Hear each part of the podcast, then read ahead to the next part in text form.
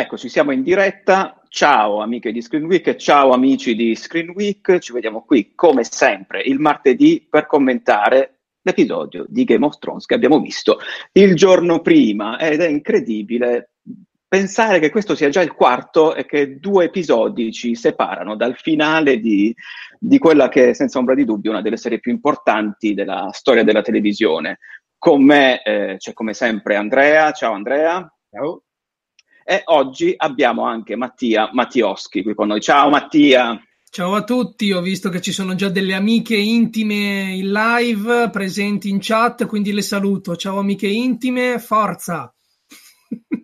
Ciao, ciao amiche intime di Mattia. Detto questo, quarto episodio che arriva dopo una battaglia eh, particolarmente attesa che ha diviso il pubblico di Game of Thrones. Un, questo è stato un episodio, il quarto, che era come prevedibile un episodio di, di assestamento, in cui però sono successe veramente tante tante cose tante cose che per quanto mi riguarda non funzionano tutte a dovere. Quindi adesso però cedo la parola a voi e inizierei da Mattia, visto che questa è la prima live che fai con noi su Game of Thrones. Cosa ne pensi di questo episodio? E anche un po', visto che sei arrivato oggi, eh, della, di questa ottava e ultima stagione in generale, che se non sbaglio, da quello che ho percepito seguendoti anche su, sulle tue live, sui tuoi commenti che hai messo su, su Facebook, non ti sta convincendo al cento per cento, per, per essere gentili, no, diciamo. Io in realtà non ero già convinto del, della settima stagione, e la partenza di quest'ottava ha confermato i miei dubbi, però devo dire che ho vissuto i primi due episodi In, man- in modo abbastanza neutrale, nel senso che i difetti che hanno rilevato in molti non mi hanno stupito. La scrittura un po' farraginosa, le forzature, sono tutte cose che io, che io avevo già trovato nella settima, quindi me le aspettavo. Non mi aspettavo la terza puntata, nel senso che personalmente per me la serie ha perso il suo senso d'esistere. Hanno paventato la minaccia degli estranei per otto stagioni ed è finita così, immagino ne abbiate già parlato. Ho vissuto sì, sì. quindi la visione di questa quarta puntata con un atteggiamento abbastanza disinteressato, e forse proprio per questo, senza avere alcuna aspettativa, mi sono goduto l'episodio. Un'ora e mezza è passata velocemente. Secondo me è un episodio diviso idealmente in due metà, nel senso che la prima parte sembra scritta da uno sceneggiatore di Beautiful in vacanza. La seconda invece, stranamente, ritorna in alcune scene quasi ai fasti delle prime stagioni, penso ai dialoghi Tyrion-Varys, ma al contempo è anche accompagnata da alcune situazioni di trash genuino che mi hanno divertito e che quindi non affronto più con la puntigliosità del fan deluso, ma li affronto proprio con spensieratezza, un po' alla ma sì, se dovete mandarla in cacciara fatelo fino in fondo che mi diverto. Questo è il mio approccio nell'episodio, quindi so che anche questa puntata ha deluso molti. Sarà che io sono già rimasto scottato dalla precedente, ma veramente sono curioso di vedere dove va a parare la trama, la vicenda. Vediamo. Andrea, cedo la parola a te anche adesso. Allora, io a differenza di Mattia sono rimasto un po' meno deluso dall'ultimo episodio, che invece alla fine per me, non so, ci poteva anche stare. È questo invece l'episodio che mi ha fatto un po' girare, che mi ha fatto un po', diciamo, ecco, cambiare opinione. Anch'io, anche noi già l'avevamo detto, ma anche dall'anno scorso, la settima stagione sì, aveva subito un calo qualitativo dal punto di vista della scrittura che era veramente molto molto sensibile. In quest'ottava stagione, con i primi due episodi, hanno cercato di farci credere che fossero tornati sui loro passi, e invece no, in effetti no, non ci sono riusciti.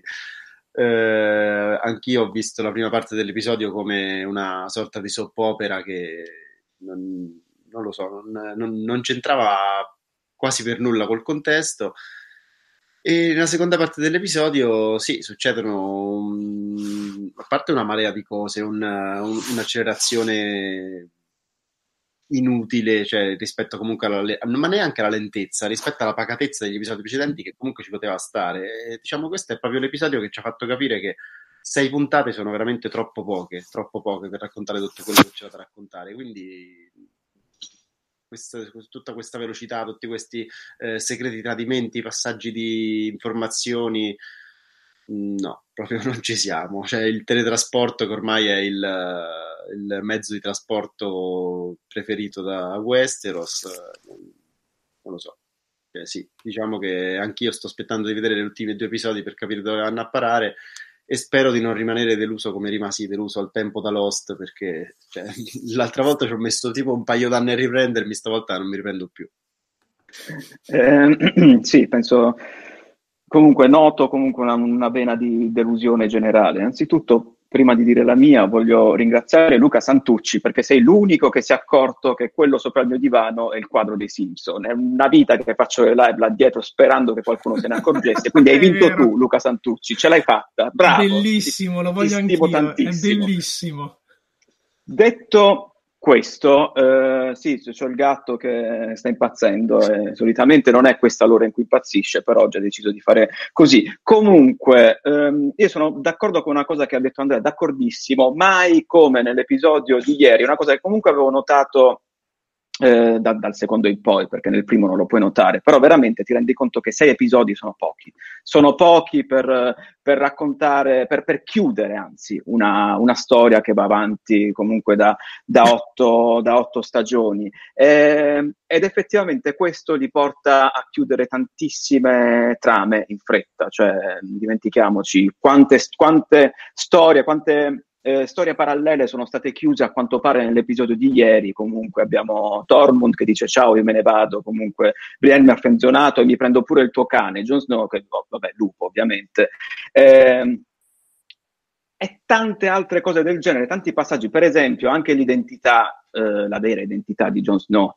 che ieri eh, è stata rivelata ed è, è iniziato a scorrere per Westeros con una dinamica che sembra quasi quella di Gossip Girl, te io te lo dico ma tu non lo dire a nessuno, e poi qualcuno lo dice a qualcun altro, qualcuno lo dice a qualcun altro. Sono cose molto molto affrettate, scelte a livello di trama che fanno un po' cadere tutto quanto, e anche alcuni dialoghi. L'unica nota che, ti ha, che mi ha fatto ricordare veramente ehm, la bellezza e anche dai pasti forse de- delle stagioni passate sono state sono stati i passaggi di dialogo tra, tra Varys e Tyrion, quelli, quelli sì, con uh, un Varys che sembra aver riacquistato forse l'importanza a livello di, di, di sottotrame che aveva mm. avuto un tempo, però non, non lo so, non, non, non so cosa aspettarmi, se non mi sembra veramente che stiano correndo, stiano correndo per, per chiudere tutto in fretta, ma perché? Cioè non... Perché? Perché fare così? Anche strana è che sembra che adesso le puntate vengano un po' scritte a compartimenti stagni, mentre prima c'era, non so, una, una sorta di dilatazione eh, fra, fra le puntate di tutti, di tutti i vari storyline. Adesso invece no, si segue una cosa, cioè e è quella. Cioè prima puntate mono... Eh, monote- non monotematiche, però mon- monografiche su, de- su delle battaglie, ne avevamo una a stagione, se- ma proprio era-, era grasso che colava. Invece adesso no, cioè una puntata riguarda la battaglia, una puntata riguarda eh, le conseguenze della battaglia, una puntata riguarda quello. Invece prima avevamo comunque tutte queste storyline che si incrociavano fra loro e, e che venivano mh, soppesate, diciamo. Cioè io per esempio ho immaginato eh, non so, sempre il segreto di Jon Snow, nel momento in cui Jon Snow dice una cosa a Sansa, un paio di puntate dopo Sansa l'avrebbe detto a Tyrion, un paio di puntate dopo Tyrion l'avrebbe detto a Varys, cioè, questa cosa sarebbe andata avanti per puntate e puntate, e comunque noi avremmo visto un crescendo di, di pathos, di, di, di, di suspense e tutto quanto. Invece no, qui invece è tutto così subito, cioè Missandei che scompare e poi il secondo dopo, il, un attimo dopo ricompare all'approdo del re. Cioè, non, non, non ci hanno fatto digerire nulla, capito? Cioè, tutte, tutte le situazioni che, che succedono poi vengono risolte un minuto dopo. Cioè, non c'è più questa capacità che c'era prima di, di creare sottotrame, sottotrame che vanno avanti e che si sviluppano lentamente. Sì, hanno, hanno un po' usato la dinamica del pa- da paesino per, per quanto riguarda il segreto di, di Jon Snow, ed è vero, senza contare che c'è un'altra cosa che io non ho particolarmente digerito, ed è Eh, questa, questa toccata e fuga di, di Bronn che um, non lo so, cioè era, era partita come una cosa profondamente simbolica, lui che doveva andare ad uccidere i due fratelli con la stessa balestra con cui era stato ucciso il padre, e Bronn, che comunque va bene che, non, che durante le, le serie aveva dimostrato di non avere scrupoli, ma di non essere comunque un, un, un coglione come, come si è dimostrato, cioè, in quell'episodio, no? Non lo so, non è lo stesso Bronn che, che ha fatto il discorso a Tyrion mentre lui era imprigionato prima del processo, cioè hanno... Non so perché si sono giocati una cosa che poteva veramente essere solenne, molto simbolica in questo modo, da molto spicciolo. Non so se anche voi la pensate così, ma quella cosa mi ha veramente lasciato perplesso, perché io mi aspettavo veramente una, una sottotrama importante, mentre Bronn arriva, entra e fa: mi hanno detto di uccidervi, non vi uccido se mi pagate di più, ciao. Cioè, non, non, non so cosa ne pensate voi, per esempio. Ma partiamo dal presupposto che per me la criticità parte fin dall'inizio, nel senso che Cersei, tra tutti i mercenari a cui poteva dare questo compito, sceglie Bronn, che oltre a essersi dimostrato particolarmente vicino alle due vittime designate, ha anche dimostrato che basta offrirgli qualcosa di superiore e lui cambia schieramento con disinvoltura. Ora, magari scopriremo che è un piano diabolico di Cersei che in realtà l'ha pensata, ma sappiamo bene anche che i due attori non possono comparire nella stessa scena, perché l'attore che interpreta Bronn ha delle beghe sentimentali con Lena Headey, quindi non credo ci saranno colpi di scena in questo senso. Semplicemente, forse Bronn non lo vedremo neanche più fino al finale, perché a quanto pare dominerà Alto Giardino, che vabbè... Secondo me, voi avete rilevato questo problema delle poche puntate. Secondo me non sarebbe stato un problema se non si fossero incaponiti nella volontà di stupire a qualsiasi costo. Nel momento in cui la loro spiegazione a perché avete scelto Arya come killer del Re della Notte, la loro risposta è è perché volevamo stupire, hanno detto tutto. Non ha costrutto quello che stanno facendo. Non ha il minimo costrutto. Tu hai detto che non hai ritrovato il Bronn delle vecchie stagioni. Io, Daenerys, la odiavo da un po'. Però credo fosse oggettivo dire che lei come personaggio fosse sempre stata teoricamente buona. Diffondeva mm. ideali positivi. No, no, faceva, mi oppongo fortemente. Faceva, siamo, faceva siamo delle, ca- delle cappellate. Sì, sì, ma anch'io. Faceva delle cappellate assolute, ma con dei buoni propositi.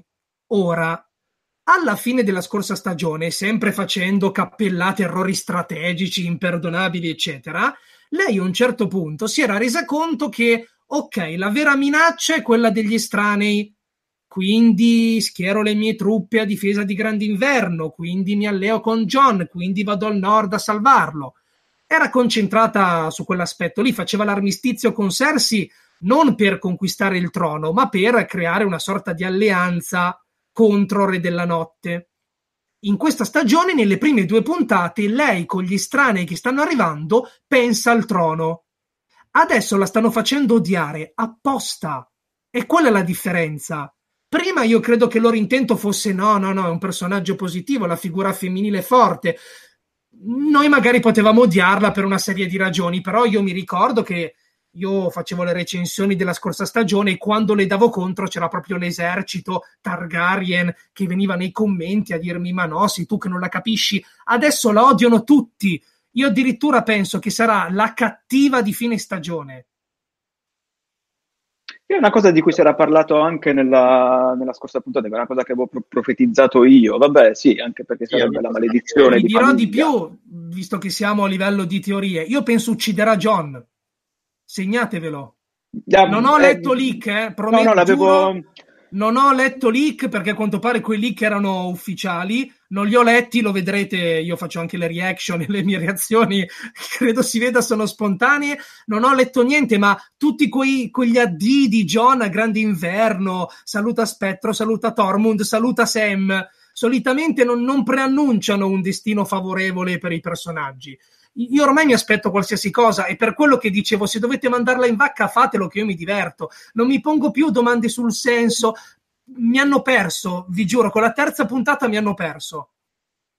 Ma io in realtà questo percorso di Daenerys non, in questo percorso di Daenerys non vedo una, una incoerenza. Io è proprio dalla prima stagione che do, do per scontato che sarebbe, che sarebbe finita così. perché mm. proprio è, è come è stata scritta Daenerys. Daenerys all'inizio comunque è pazza, viene da una dinastia di pazzi, viene da una, da una dinastia di persone che si sono accoppiate fra consanguinei, che comunque, come abbiamo visto, eh, anche il fratello Viserys, il padre con Targaryen, erano, erano tutti abbastanza fuori di testa. E lei ha dimostrato in ogni scelta che ha fatto di non essere comunque del tutto, del tutto, cioè di non avere tutte quante le rotelle a posto. Ricordo quando bruciò eh, dei, qualche consigliere di Mirin nei sotterranei coi draghi, ricordo quando impose per forza alla gente di Mirin eh, la sua giustizia, anche se comunque questi eh, avevano vissuto per tutta la vita come schiavi, per, per continuare con quando cominciò a bruciare i tarli nella stagione scorsa, e adesso che si è trasformato in una vera e propria tiranna. Cioè, io concordo, però in tutti quei casi criticatissimi da me, eh, sottoscrivo, lo faceva con un ideale: no, io sto liberando gli schiavi, no, io voglio portare la giustizia. Adesso lei pensa al trono, no, no, non ne frega è... niente il trono. Diciamo che il suo fanatismo ha, ha raggiunto la, l'apice, cioè lei comunque è, stata, è sempre stata una fanatica, adesso mm. è un po' di più perché gli è stato tolto tutto. Diciamo che io il percorso, io ero uno di quelli che odiava Daenerys, e che quando ha visto la scena in questa puntata di tutti quanti che festeggiavano con lei da sola con la sua tazzina di Starbucks davanti alla faccia, quando l'ho vista lì sola, non so, so, sono un pochettino tornato indietro. Filippo sa quanto io odiassi Daenerys, ma in questa stagione mi sta quasi tornando simpatica. Per me è stata la cosa opposta. Perché te la stanno facendo odiare apposta? No, nel senso che adesso, adesso, adesso che vedo comunque dove l'ha portato il suo fanatismo, adesso che vedo che è rimasta veramente sola, io comincio a empatizzare con Daenerys. Eh vabbè, però ad un certo punto, non lo so, io non... non... sarà che l'ho sempre odiata, quindi non mi accorgo del, non, non mi rendo tanto conto del fatto che la vogliono far odiare apposta, però se si trova da sola, cioè anche cioè, cazzi suoi, nel senso, la soluzione più semplice era sposare Jon, cioè, no, e non ci arriva e neanche lo propone. Jon che io...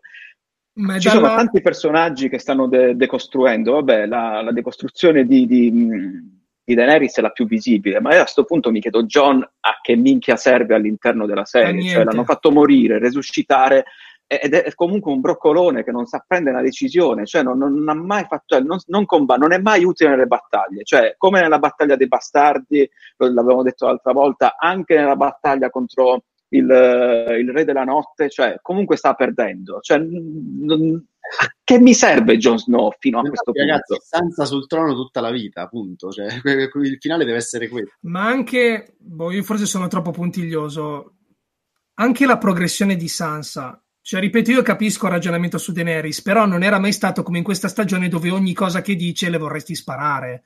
Ma non solo io che come voi la odiavo già da prima, ma tutti in generale, cioè qualsiasi cosa deve puntualizzare, e c'è Jon che le dice guarda che sono tuo nipote zietta, e quella ah ma quindi sei un pretendente al trono, fa niente se abbianciù, ho capito che per Targaryen è la tradizione, però un minimo, ah come stai, come l'hai presa, no il trono, anche Sansa è diventata intelligente di colpo secondo me.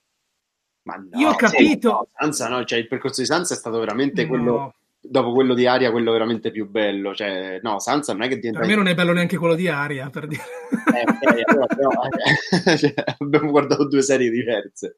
Ma io in realtà di quelli che quando ha visto il quando ha visto Arya che pugnalava il re della notte ha pensato ok, questa è la perfetta conclusione del suo percorso. A me non è dispiaciuta quella scelta, è dispiaciuto magari il modo tecnico in cui l'hanno tirata fuori, cioè lei che salta all'improvviso in un modo assurdo, però comunque come conclusione del personaggio era, cioè per me ne, nella, nella mia visione delle cose, fossi stato io uno, uno, uno showrunner di, di Game of Thrones avrei comunque fatto uccidere il re della notte ad Arya, era l'unica che poteva. Però ti chiedo, ti chiedo una cosa, uno aveva già ucciso tutti i Frey e Dito Corto, mi sembra che il suo arco più o meno fosse arrivato alla conclusione. Due, questa uccisione del Re della Notte per il suo personaggio a cosa è servito? A farci capire perché lei si è allenata per tutti questi anni, cioè l'unico, mo- l'unico motivo per cui lei si è allenata, l'unico motivo per cui lei è andata a Braos e tutto quanto era per uccidere il Re della Notte, cioè lei è diventata nessuno e nessuno poteva uccidere il Re della Notte. Ma lei nella scorsa stagione ci ha detto io non sono nessuno, io sono Arya Stark di Grandinverno. Eh sì, ma lei è diventata nessuno, ha ucciso cose e adesso riprende. Ma ha rinnegato di essere nessuno. Ok, però lo dico. Eh. Eh, lei, vedi, per quello che secondo me non c'è progressione lineare, non c'è, non c'è. Il dio dei mille volti e il, dio della, e il, il re della notte poteva essere il dio dei mille volti anche lui. Non c'è. Anche la frase profetica di Melisandre, ucciderai uomini con gli occhi verdi, che, che sono i colori degli occhi di tutte le persone, cioè quella frase lì era ucciderai tante persone, però vabbè. No, per quanto riguarda sì, no, Sansa, a me sta anche bene dove, dove si è andata a finire, ma secondo me non l'hanno costruita progressivamente, cioè, cioè, mh, non ho capito qual è il passaggio da ragazza che si fa uccellare da Dito Corto per l'ennesima volta e che si stava facendo uccellare anche la stagione scorsa, perché fino all'ultima puntata era lì a bisticciare con Arya per la lettera di Rob e non aveva mica capito che c'era Dito Corto lì nell'angolo che cospirava. Mi sfugge il passaggio tra quello e sono la persona più intelligente dei Sette Regni. Davvero non, non l'ho capito, non l'ho capito. Mi fa piacere dove è andata a parare la sua evoluzione, ma per me non è stata costruita. Io sono molto severo fin dalla settima stagione. Eh. No, guarda, io in realtà questa evoluzione di Sansa l'ho vista già dal momento in cui lei eh, si mette dalla parte di Dito Corto quando muore Lisa Arryn. Già da quel momento io ho visto l'evoluzione di Sansa. Dalla morte di Lisa Arryn in poi, per lei è sempre un crescendo, secondo me. È un crescendo mm. con i vari scivoloni. con i vari scivoloni che poi alla morte di Dito Corto cambia, cambia completamente registro, cioè completamente, non cambia completamente, però diciamo che il, il punto più alto lo raggiunge in quel momento e poi ecco, rimane lì, sì, ma non è neanche la persona più intelligente di Westeros, semplicemente lei ragiona come Dito Corto e come Cersei e quindi riesce a capirli meglio.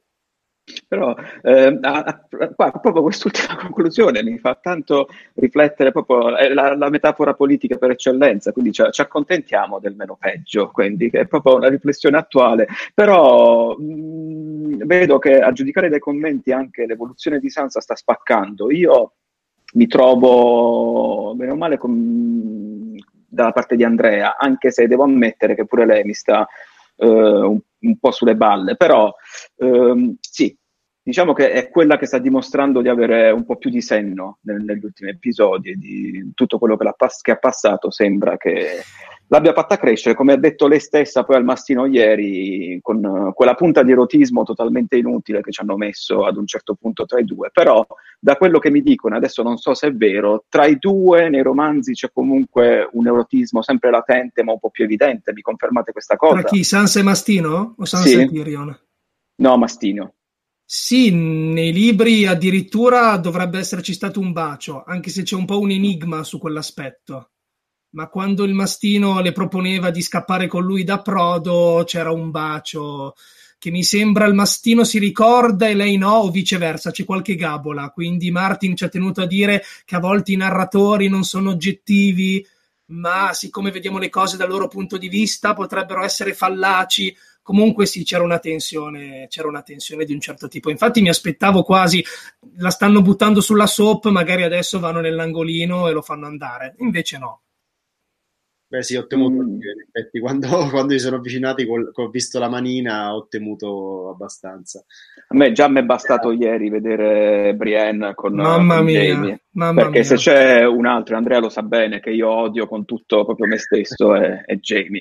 Anche se, no, non lo so, eh, per chi non, non lo sa, perché è una cosa che ripeto a ogni live su Game of Thrones, io ho recuperato tutto eh, Game of Thrones nel giro di due mesi. Eh, E forse questa cosa non riesce a farmi dimenticare quanto comunque sia sempre stato fondamentalmente uno stronzo Jamie, e anche se adesso fa di tutto per eh, dimostrare di, di essere bravo, per me comunque rimane uno stronzo che ha buttato giù da una torre un bambino. Ok, che comunque è vero, nel momento in cui gli hanno tagliato la mano lui ha smesso di fare quelle battutine del cazzo, però va bene, io ero uno di quelli che tifavano per... Eh, Tormund e Brienne, però a quanto pare Tormund è stato frenzonato alla grande, forse ehm, non come Jorah, perché lui era proprio il re della, della frenzone. Comunque niente, cioè l'hanno, l'hanno fatto uscire di scena senza Brienne, eh, trasformandolo totalmente in una barzelletta, anche Tormund, che io fino alla fine avevo difeso per esempio la sua svolta comica, però ad un certo punto ieri veramente anch'io non ne potevo più di,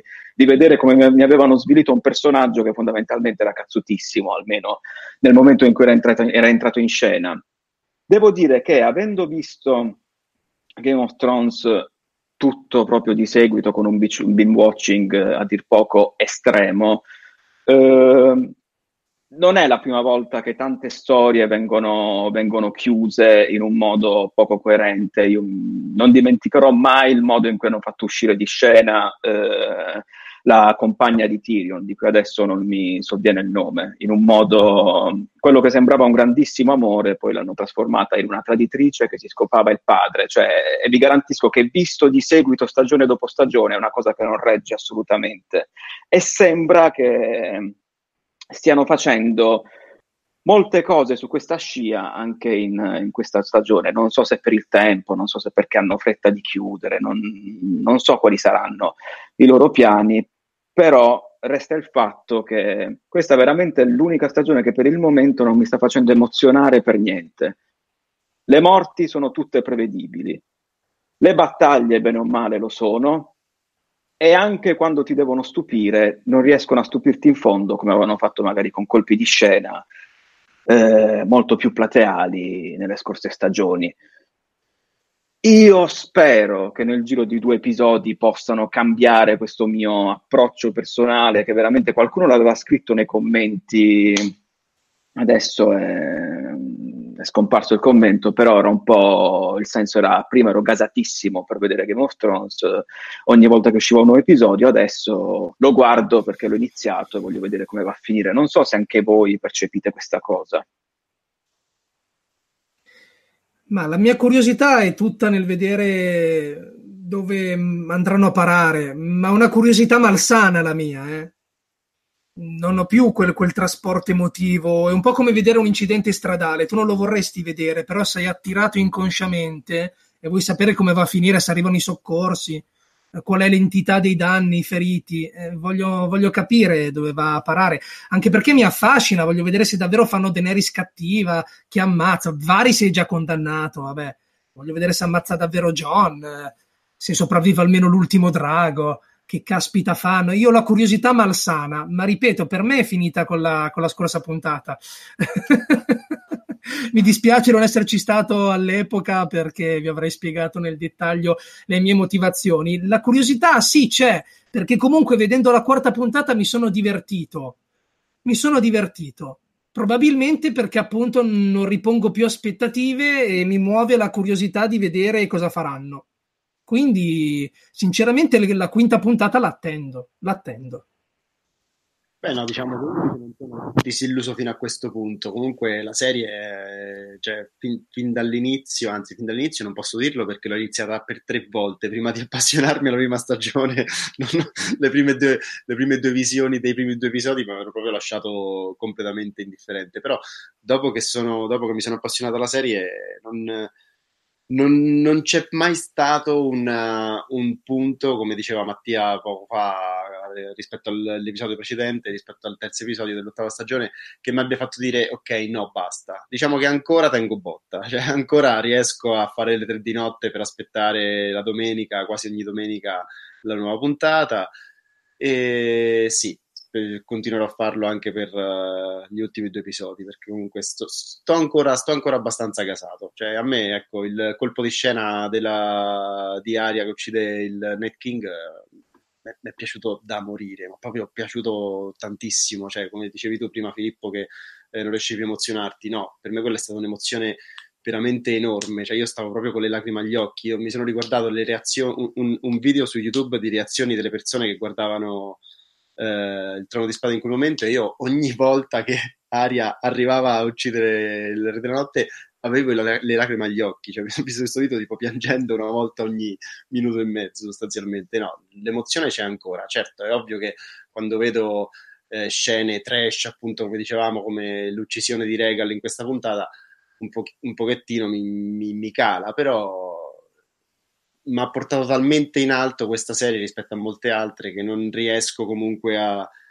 a non lo so, ad abbandonare il, la, l'aspettativa o comunque non so, spero di essermi spiegato, insomma. No, ti sei spiegato, ti sei spiegato bene, non, è stato un bel colpo di scena. Io sono tra quelli che considerano comunque, cioè si vede che è stata inventata all'ultimo minuto, l'avevamo detto anche negli episodi, negli episodi, nelle live precedenti, però ci sta come hanno creato tutto quanto, anche l'uccisione del Night King al, al terzo episodio, ma fondamentalmente la conclusione a cui eravamo giunti noi è che noi avevamo comunque dato importanza a quello che fondamentalmente non, magari non era il, il vero villain, il vero, anche perché la serie si chiama comunque Game of Thrones. Eh, cioè... se, se vuoi parto con la mia pappina fulminante, non so se è il caso. Ah, va bene, se vuoi comunque dare... Anche ci stiamo spostando di nuovo verso la terza, capito? È per quello che chiedo. No, no, vabbè, assolutamente, tanto non, non c'eri, cioè per noi comunque...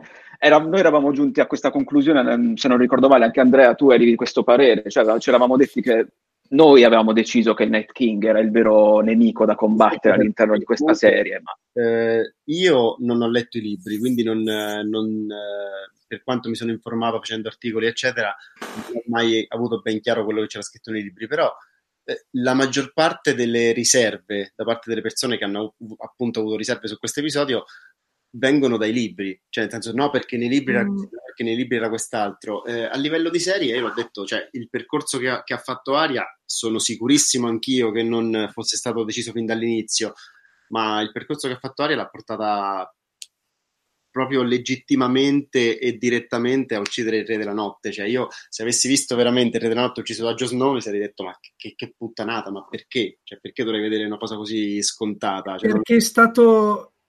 è tornato in vita. Eh, ma è tornato in vita. Ha risuscitato Melisandre. Esatto, è tornato... Cioè, Melisandre, come, come ha fatto prima con Stannis, e poi con, eh, con Jon Snow, e poi con Daenerys, ha usato, anzi è stata usata dal re, dal Signore della Luce, per usare le varie pedine che avrebbero portato Arya a fare quello che ha fatto, perché se Jon Snow non avesse unificato ma... il Nord, se Stannis non avesse salvato Jon Snow, che doveva unificare il Nord, Arya non avrebbe potuto fare quello che ha fatto. Allora... Eh, vado? Datemi il via. Vai, vai. No, vai, vai, cioè, assolutamente. Allora, partiamo dalla questione titolo. Uh, Game of Thrones, il trono di spade. Che appunto una delle obiezioni è, eh, ma il titolo è quello, quindi l'oggetto poi importante deve essere appunto il trono. Ora, i tre moschettieri si chiama così, ma il protagonista è il quarto. Non solo... In realtà il titolo originale dell'opera è A Song of Ice and Fire. Game of Thrones è l'adattamento della serie. Ci sto, ci sto. Ma la prima scena della serie, prima ancora della comparsa della sigla con questo titolo, parla degli estranei. La primissima scena della serie, prima della sigla, parla degli estranei. Ci sono questi tre guardiani che vanno oltre la barriera e vengono assaliti dagli estranei. Io non sono d'accordo quando mi dite che siamo stati noi a renderlo importante, perché tutte le storyline andavano a parare là, tutte. Cominciamo la serie con la famiglia Stark, che per un po' rimangono i protagonisti ideali, sono i buoni tout court, e il loro motto è l'inverno sta arrivando. Uno dei personaggi principali, Jon Snow, va a difendere una barriera che è stata eretta dodicimila anni prima per contrastare il ritorno di questi estranei. I bruti che da nord vengono a sud, che inizialmente sembrano un esercito un po' quasi di barbari, di scappati di casa che vogliono invadere le terre, in realtà lo stanno facendo perché si stanno accorgendo che a nord qualcosa si sta muovendo. A Essos nel frattempo si diffonde il culto del dio della luce e alcuni pensano che sia Daenerys questa, questa salvatrice. A Westeros invece troviamo Melisandre che ritiene che Stannis sia il principe che fu promesso, questa figura che dovrebbe abbattere il Re della Notte. Sbaglia perché non era Stannis, ma Stannis, che poi la serie l'ha fatto diventare un criminale, ammazza bambini, a un certo punto rinuncia alle pretese al trono e va a nord, va a nord a proporre l'alleanza con Jon, che vuole mettere a capo di Grandinverno, perché ha visto nelle fiamme che stanno arrivando gli estranei. Cominciano a diffondersi le voci, ci sono i personaggi, alcuni che ci credono, altri no. La scorsa stagione ci hanno detto dall'inizio alla fine la guerra importante è quella contro gli estranei. C'è Daenerys che a un certo punto capisce che no, dobbiamo andare a nord perché stanno arrivando gli estranei. Fanno l'armistizio con Cersei per farle capire che il pericolo sono gli estranei. Melisandre resuscita Jon, cosa che lei riteneva impossibile perché in quel momento aveva perso la sua fede. Resuscita Jon dicendo adesso sei tu il principe che fu promesso. No, anche lui passava di lì per caso. Insomma, non ci sto... se mi viene detto che ce lo siamo creati noi, l'importanza ce la siamo creata noi. No, ce l'hanno creata loro, perché da otto stagioni che ci pompano questi estranei, e invece è andata a finire, questa storyline si è rivelata un filler, è stato un filler. Tutta la okay, minaccia, okay, la gente... Sì, è un film, sì, film. Non lo so, cioè, prescindere, cioè, aspettate, perché qua stanno... stanno ho letto dei messaggi che dicevano come, ma Mattia è licenziato se... da Screen Week. No, ragazzi, cioè, stiamo no. discutendo... Cioè, è come se il signore, signore degli Anelli, Sauron, fosse morto nelle due torri e il Ritorno del Re parlava di Aragorn che riconquistava il trono di Gondor da Denethor. No, non sono affatto d'accordo, sinceramente. Cioè, eh, non, in caso, vabbè, vabbè, tu, Andrea, l'esamina non hai mai no, non hai praticamente mai nominato Cersei. E invece Cersei è il personaggio principale del Trono di Spade, cioè eh, nel senso. E infatti Cersei ha avuto ragione, cioè quando, quando tutti si preoccupavano degli estranei, anche tu spettatore dicevi caspita, Jon e Daenerys è importante, c'aveva ragione Cersei quando li ha mandati a quel paese, ha avuto perfettamente ragione. Quindi il significato è tu bada al tuo orticello che i problemi più grandi ci pensano gli altri, l'importanza è un trono. Ma che... il fatto è questo, il fatto è che il Trono di Spade non si è mai posta come una serie che voleva avere una morale, cioè nel momento in cui tu nella, no- nella nona puntata della prima stagione vedi che muore quello che eri convinto fosse il protagonista, ti rendi conto che stai guardando qualcosa che va proprio oltre. E infatti io ho visto un, un grande parallelismo, una grande coerenza nella morte del Re della Notte in questo modo, perché il Re della Notte è morto esattamente come è morto Ned Stark, no. all'improvviso, all'improvviso senza, senza risoluzione e, se, e, e in modo inaspettato, eh, cioè proprio è non stato un Game of Thrones, capito? Cioè io nel momento in cui il Re della Notte è morto in questo modo ho proprio goduto, perché ho detto ecco vedi, siamo Stiamo, stiamo finalmente rivedendo quello che era un tempo, non tutte le varie storyline che vanno verso un punto, perché questo non è il Trono di Spade. Il Trono di Spade ha messo in, ha messo in, in, in tivù una storia che era fantasy, che era una storia, ma che era realistica. Infatti i personaggi arrivavano sempre a, a, a morire, arrivavano a un compimento di un arco, quando in realtà... non c'era un, un, un vero compimento, capito? L'arco narrativo non veniva mai chiuso, la gente moriva perché nel, nel, nel, nel mondo si muore all'improvviso. Mm, concordo con te sul fatto che per stagioni intere ci hanno detto che non c'è morale, però se alla fine di una serie lo status quo non cambia, perché l'abbiamo vista? Cioè se alla fine della serie era davvero importante il trono e hanno fatto bene i personaggi a utilizzare mille sotterfugi e non c'è ancora la morale, a cosa è servito vedere otto stagioni? Cioè magari il mio punto di vista è sbagliato, però io mi approccio a una narrazione per ottenerne anche volendo dei significati che possono essere edificanti o meno, ma se per otto stagioni non è cambiato niente e anche l'elemento che doveva essere la chiave del cambiamento, c'è una cosa che prima non c'era mai stata, quindi il re, il re della notte, gli estranei, la magia che si risveglia, Daenerys e i draghi, se tutto questo non è servito, perché abbiamo visto otto stagioni di serie? Ma non so, per me quella era, cioè per me fin dall'inizio era un corollario, come dici tu, un filler, un filler che però ci stava, cioè la storia principale era scoprire che Jon Snow era l'unione di, di, di, di fuoco e ghiaccio, era R più L uguale J, è stato il leitmotiv della serie fin dall'inizio, che non era una cosa fantasy, era una cosa molto più terrena, era una cosa molto più ancorata al Gioco dei Troni.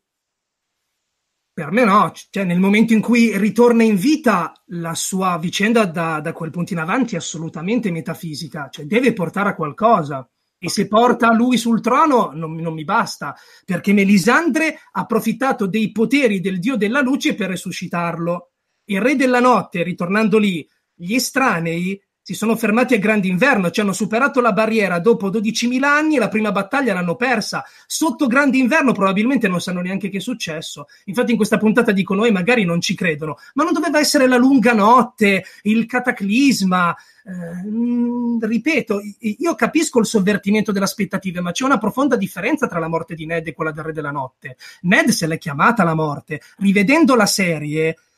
compie una decisione sbagliata dopo l'altra e quando muore, sì, ci ha sconvolto tutti perché l'avevano paventato come il protagonista, ma in realtà si va a parare su un topos narrativo abbastanza consolidato, ovvero la morte del grande mentore che da quel punto in avanti permette ai suoi, chiamiamoli sottoposti, di eh, iniziare le loro storyline singole, la loro evoluzione. Non a caso la morte di Ned porta poi tutti i suoi figli a svilupparsi, Jon, Arya, Sansa, ne abbiamo parlato prima.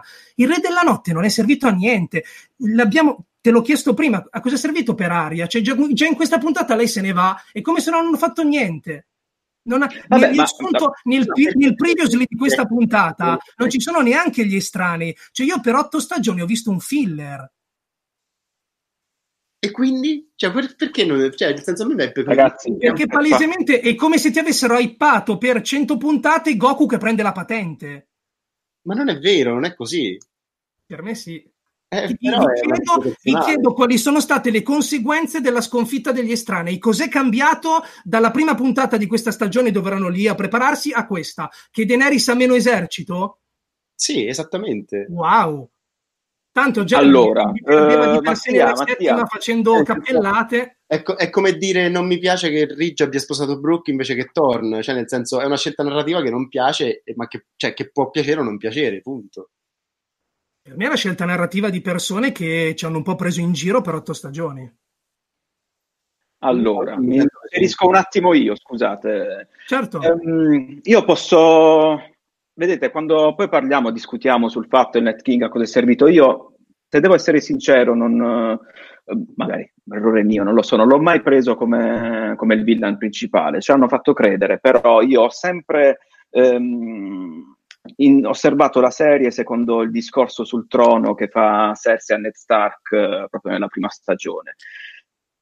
È vero che era una grande minaccia, è vero che è stata affrontata male, qua torniamo al discorso che ho detto prima, cioè non, eh, non sono scontento perché hanno eliminato il Night King alla terza stagione, alla, al terzo episodio dell'ultima stagione, sono scontento per come stiano trattando un po' tutto, quindi senza emozione, per chiudere varie trame, così. Però io sinceramente me l'aspettavo che non fosse lui il grande villain finale, anche perché una volta sconfitta la minaccia che coinvolgeva tutto Westeros, c'è sempre la dinamica politica che ha fatto comunque da tema portante in questa serie, perché quella è stata per quanto mi riguarda. Quindi per me ci sta. Ma infatti che... per quanto mi riguarda le due storie dovevano unirsi. Ma come potevano unirsi? Cioè, per forza ci doveva essere... I sette regni un... che... Dopo. Cioè, no, perché... i sette regni dopo... che momentaneamente mettono da parte le loro divergenze e vanno a contrastare questa minaccia epocale per tutti. Sì, dopo ci sono le conseguenze. Vero, ma io non ritengo, io non ritengo assolutamente tollerabile che nell'ottava stagione sia ancora viva Cersei, perché nella settima... Ci sono, si sono dovuti inventare un sacco di errori strategici di Daenerys, hanno ridotto Tyrion a un fesso che non sa più cosa fare per tenerla viva. Cersei doveva morire nella settima, proprio all'inizio, quando c'era Daenerys da un lato che arrivava con i Greyjoy, i Dorniani, i Tyrell, gli Immacolati, i Dothraki, i Tre Draghi, e c'era anche Jaime incazzato nero che era tornato da Prodo del Re e aveva visto realizzato l'evento che lui aveva tentato di scongiurare ammazzando il Re Folle e rinunciando al suo onore. Lì era accerchiata da due punti, hanno fatto diventare Jaime ancora al galoppino, no, no, no sono con te, e Daenerys ha avuto gli errori che sappiamo. Per me quello è il problema, dovevano unirle. Dovevano unirle, io non, non lo so. Poi no. È interessante avere la, il vostro punto di vista, assolutamente. Però per me cioè, era palese che il Re della Notte dovesse essere il nemico finale. Altrimenti cioè, ci sono personaggi interi che si sono fatti le pippe per nulla. Ma proprio per nulla. Tutto qui. Ma rimane sempre il problema. Cioè, una, cioè, come può finire la serie con l'uccisione del Night King? Eh, non dicevo l'ultima puntata, quantomeno la penultima. No, non so. Sì, ma ci sarebbero sempre rimaste tantissime sottotrame aperte. Perché cioè... Vi dico qual era il mio finale ideale? Vai, sì, assolutamente. Il trono non c'era più. Visione di Daenerys nella seconda stagione della serie. Io non ho fatto riferimento ai libri, eh? Della serie.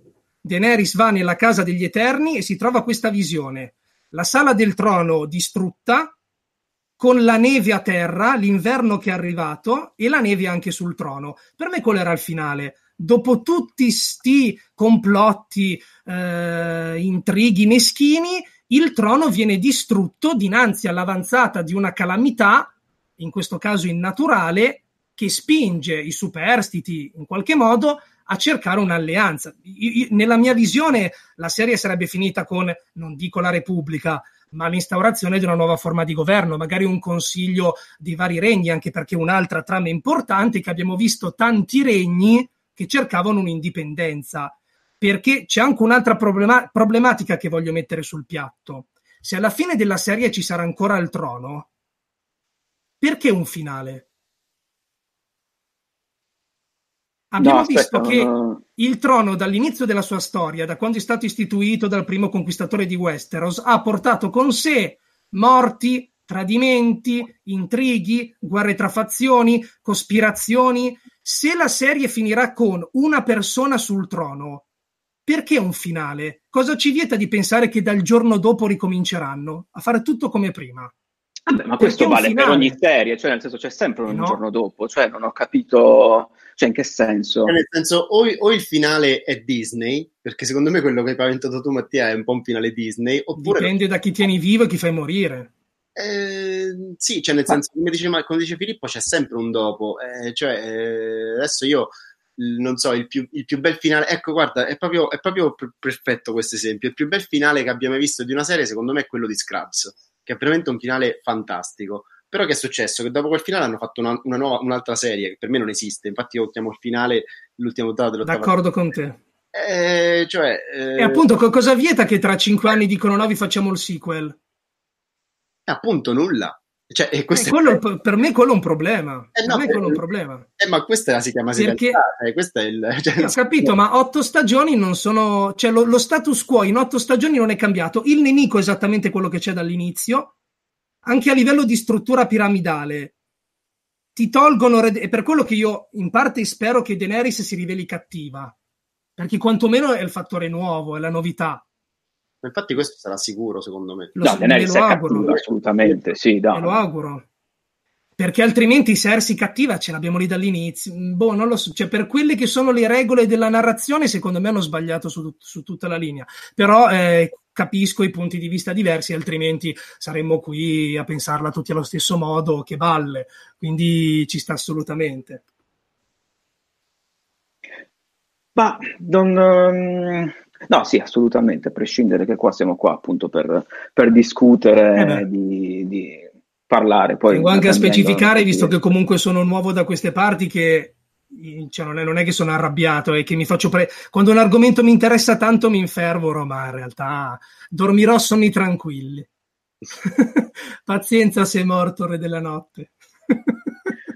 Sì, no, um, non... Um... evidentemente sì, no, la pensiamo uguale, ma cioè anche cioè, ci sta tutto, però io continuo a dire che non, non, non mi vedo proprio come finale della serie la, la Repubblica, che cioè, com- non ci sta proprio, cioè, non, non, con tutto ciò che è successo. E però stagioni, hanno, fa- hanno fatto stagioni, bene a scannarsi finora per il, per il trono, cioè, hanno fatto benissimo a fare tutto quello che hanno fatto per il trono, hanno fatto benissimo, tutti, tutti.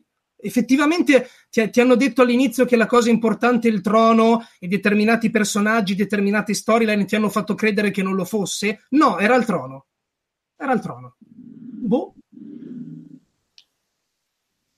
Non, non, Aveva non, ragione non Dito Corto, pronto. Ha ragione Cersei, che poi presumibilmente morirà. Ha ragione Dito Corto, ha ragione Cersei, ha ragione Daenerys eventualmente ad impazzire per avere il trono, perché la cosa più importante è il trono, è, è questa roba di ferro fatto dalle spade, la cosa più importante è quella lì, perché la minaccia paventata, le profezie, era, era una fuffa, era una fuffa.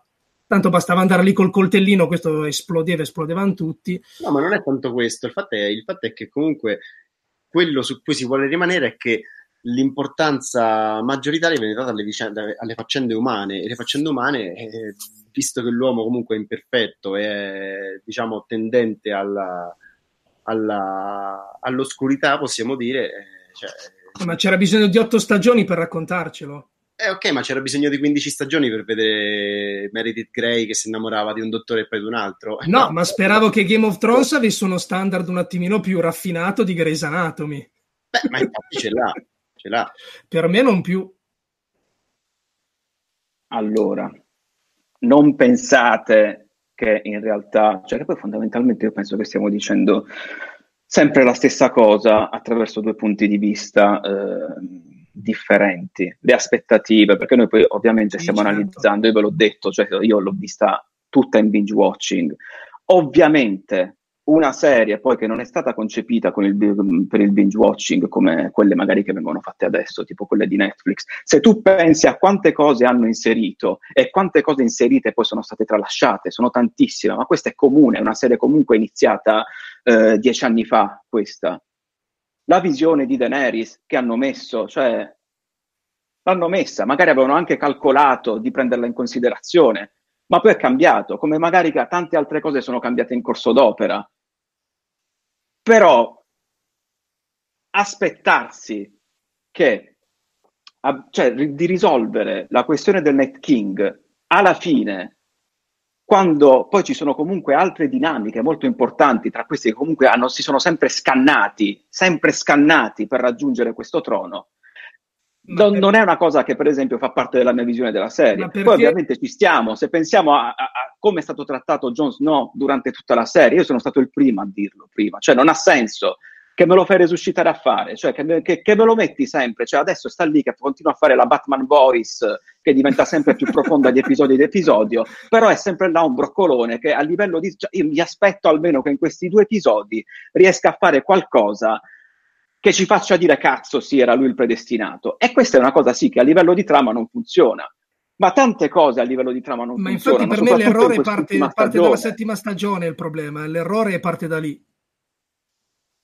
Vabbè, diciamo che sì, partono anche da prima, da quando Martin è uscito dal team di sceneggiatori. Volendo che... sì. Cioè, quello sì, quello si vede, quello è ovvio.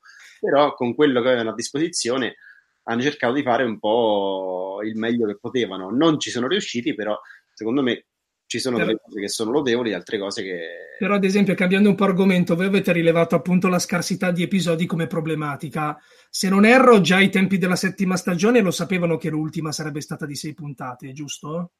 Sì, infatti è stata proprio la decisione, secondo me, di Mm-mm. fare la settima a sette puntate e, la, e l'ottava a sei puntate. È stata una decisione sbagliata se poi volevano procedere in questo modo, perché certo, le puntate erano giuste, però sei puntate...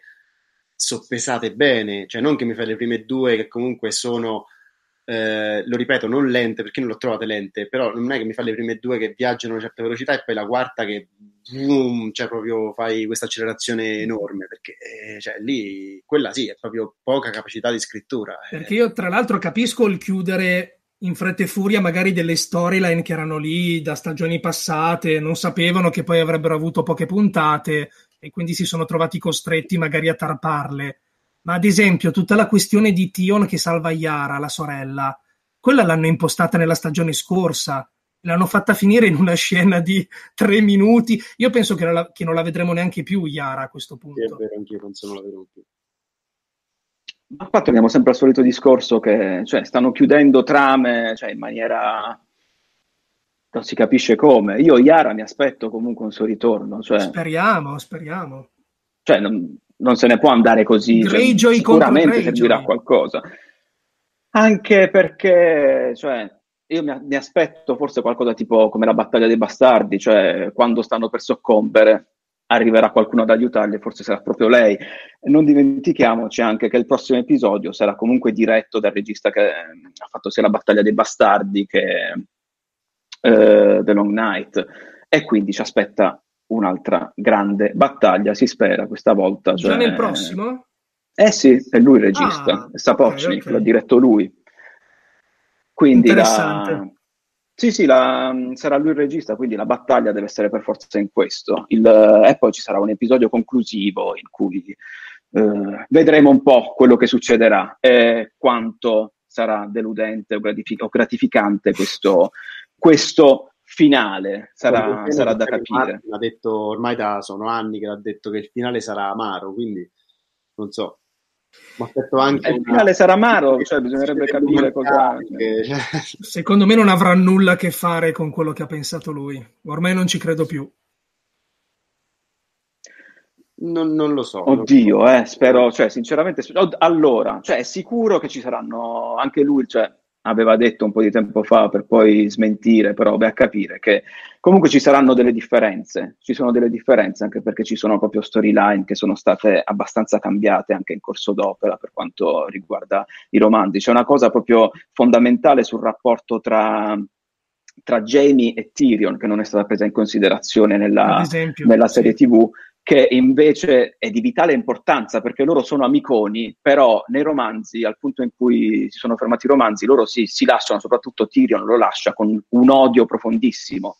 Quindi non sarebbe mai successo quello che abbiamo visto nell'episodio di ieri, molto probabilmente, di loro due che si ubriacano insieme e iniziano a scherzare con, uh, con Brienne. Il finale, almeno il finale, io, io mi auguro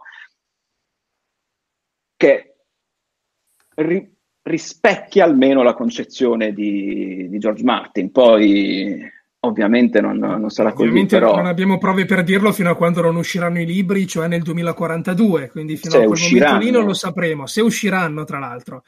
Però boh, se devo andare a intuito personale, io credo che sarà completamente diverso anche nella concezione, proprio in tutto e per tutto. Ci sono anche un sacco di personaggi nei libri che non sono mai apparsi e che sembra debbano avere un'importanza enorme, quindi sì, boh, forse... Forse sì, forse sarà. Ma fosse anche solo per le varie teorie, le tre teste del drago, che nella serie non l'hanno mai menzionata questa profezia, quindi ci sta. Però nei libri è molto probabile che anche Tyrion possa essere un Targaryen, ad esempio. Quindi ci sono un sacco di cose in gioco. Varys non è assolutamente alleato di Daenerys, anzi, e quindi ci sono tanti, tanti elementi in campo. Io credo che il finale sarà proprio diverso. Poi invece magari scopriremo che il percorso è stato completamente cambiato, ma il finale sarà lo stesso, quindi stessa persona sul trono, stessi morti, boh, vedremo. Io non ci credo più di tanto, però, anche perché Martin addirittura non parla degli episodi che stanno uscendo, ma parla di altre serie televisive. Non lo vedo troppo ben disposto nei confronti della direzione in cui sono andati a parare. Parla più degli spin-off che della serie principale, non lo so, ho un po' di dubbi.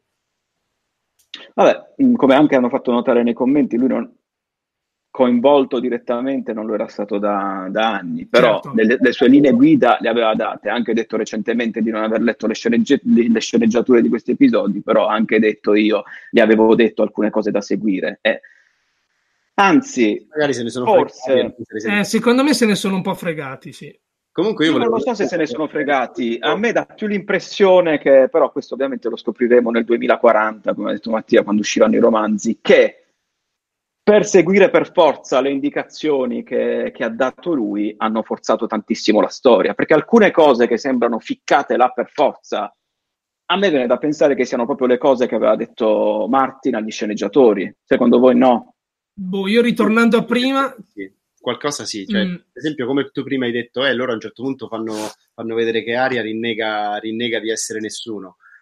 E questo invece, questo potrebbe essere proprio uno di quei momenti in cui, eh, come si chiamano, Benioff e Coso si sono un attimino guardati negli occhi e hanno detto, ah, porca puttana, abbiamo fatto un errore, perché no, era destinata a sconfiggere il Re della Notte, allora abbiamo fatto un po' una puttanata, e, però vabbè, è andata così, cioè... Però ecco, io, visto che abbiamo nominato gli, gli, gli spin-off, volevo un attimo sollevare una questione, ma secondo voi è possibile che il Trono di Spade, cioè le ultime due stagioni, siano state modificate in vista proprio degli spin-off?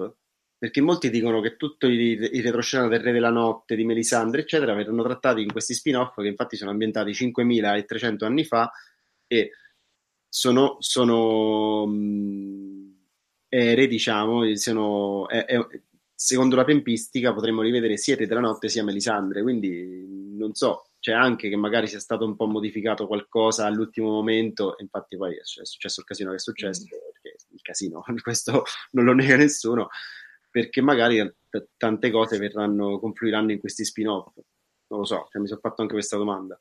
Per ora...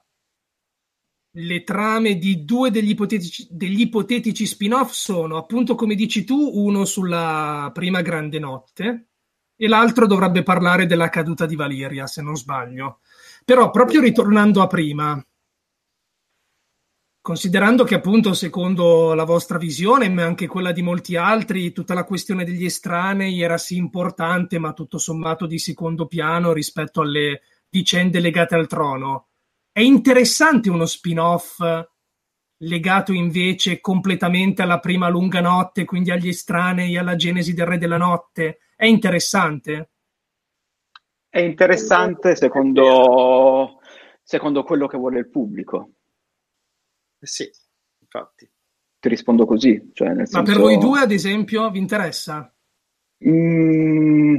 Sì, sicuramente la vedrò. Cioè, di, dovrò vedere, cioè, viste le prime, i primi episodi, dovrò capire se mi prende, cioè, come è fatta. Se fa conto, che ne so, metti nel primo episodio, io mi vedo che, eh, non so, butto là una puttanata, che Bran è uno dei protagonisti perché eh, arriva a diecimila anni nel passato borgando con i suoi poteri, allora tipo, porca puttana, cioè, no, questa cosa la devo vedere. Se vedo che in Fire and Blood, ambientato trecento anni prima, c'è eh, l'inizio del percorso di Melisandre sotto... cioè nella, nel culto del Signore della Luce, dico, porca puttana, sì, ti interessa. Eh, non lo so. Bisogna... Ragazzi, qua parliamo, cioè, dal punto di vista puramente commerciale, cioè proprio la, mettiamo da parte tutto, eh, anche proprio le critiche di linearità, cioè tu, leggo anche molti commenti, per esempio, che dicono no, non è più interessante, non è più interessante, ma se la fanno non la vedete, cioè... Io qua proprio mi, dal punto di vista proprio puramente commerciale, è normale che se devono fare un prequel o degli spin-off lo fanno su questo, perché comunque era uno dei personaggi più cazzuti e che era anche piaciuto tantissimo al pubblico. Cioè non, io la vedrei, però mi faccio due domande.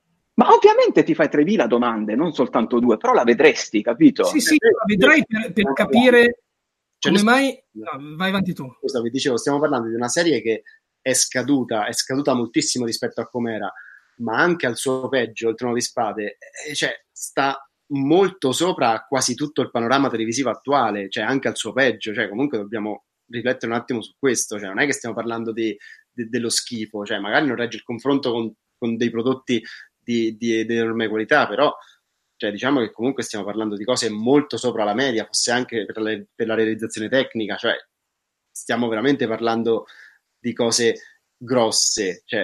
Eh, Non, non lo so, cioè, dobbiamo anche un attimo ridimensionarci su questa, su questa cosa.